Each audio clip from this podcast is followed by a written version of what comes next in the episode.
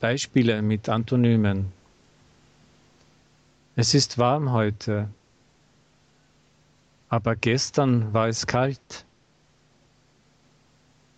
Du übersetzt den Text falsch, aber Inge übersetzt den Text richtig. Diese Straße ist breit, aber jene Straße ist eng. Ich bin schon alt, du bist noch jung. Dieses Auto ist alt, aber jenes Auto ist ganz neu.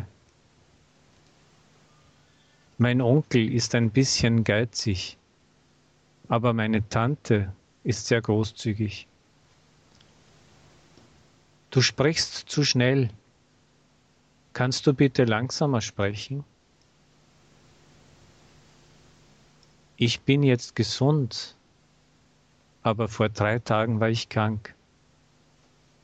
Ich stehe früh auf, aber mein Sohn steht immer sehr spät auf. Sie lernt viel, aber du lernst wenig.